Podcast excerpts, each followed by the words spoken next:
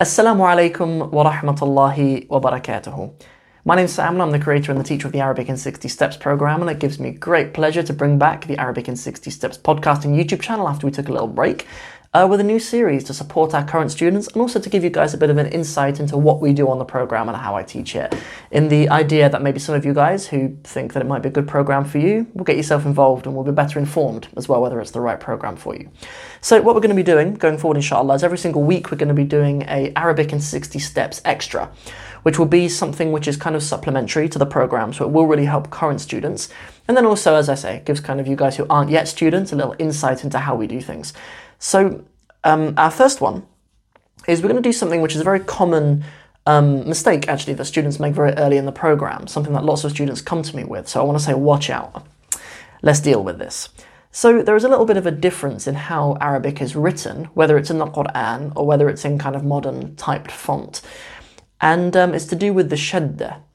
So you'll notice in the Quran, I'll give some examples from the Quran where the shadda is written in a certain way.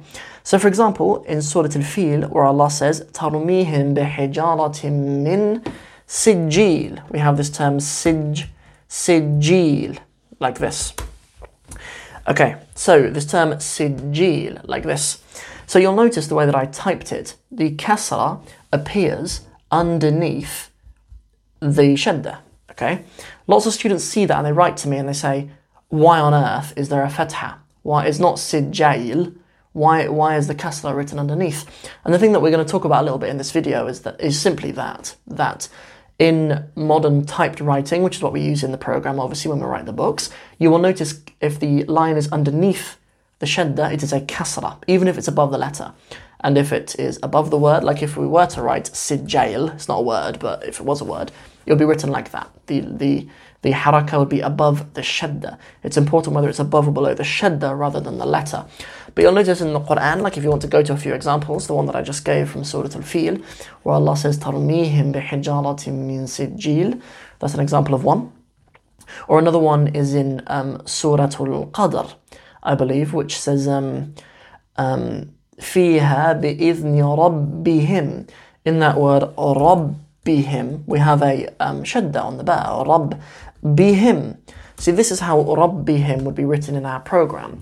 But Rabbihim uh, will not be written like that. Uh, in the Quran, the kasra will not be there, it will go underneath the ba, underneath there. So, you know, that's how it's written. And then there's also an example in Surah Al-Bayyinah, حتى تأتيهم البينة until the until the bayina or the evidence or the proof comes to them.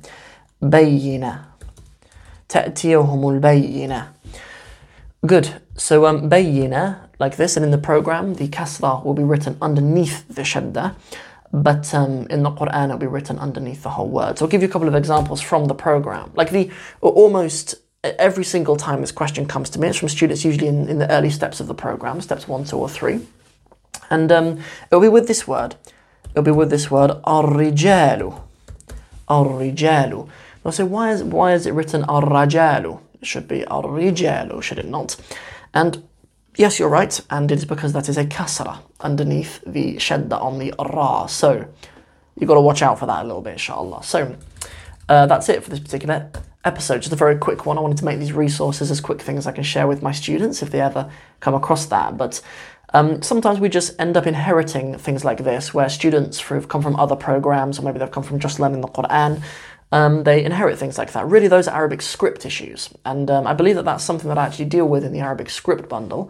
Uh, for students who join the program, you get that as a free extra. Some of you need to learn the script and stuff before you join, and we get lots of students who are non-Muslims who haven't been to madrasa as kids and stuff, and you know they learn the Arabic script, and that's one of the common mistakes that I talk through in that little program as well. So um, I just wanted to correct that for you guys, for any of you guys who need that. See you guys in the next one. Assalamu alaikum wa rahmatullahi wa barakatuhu.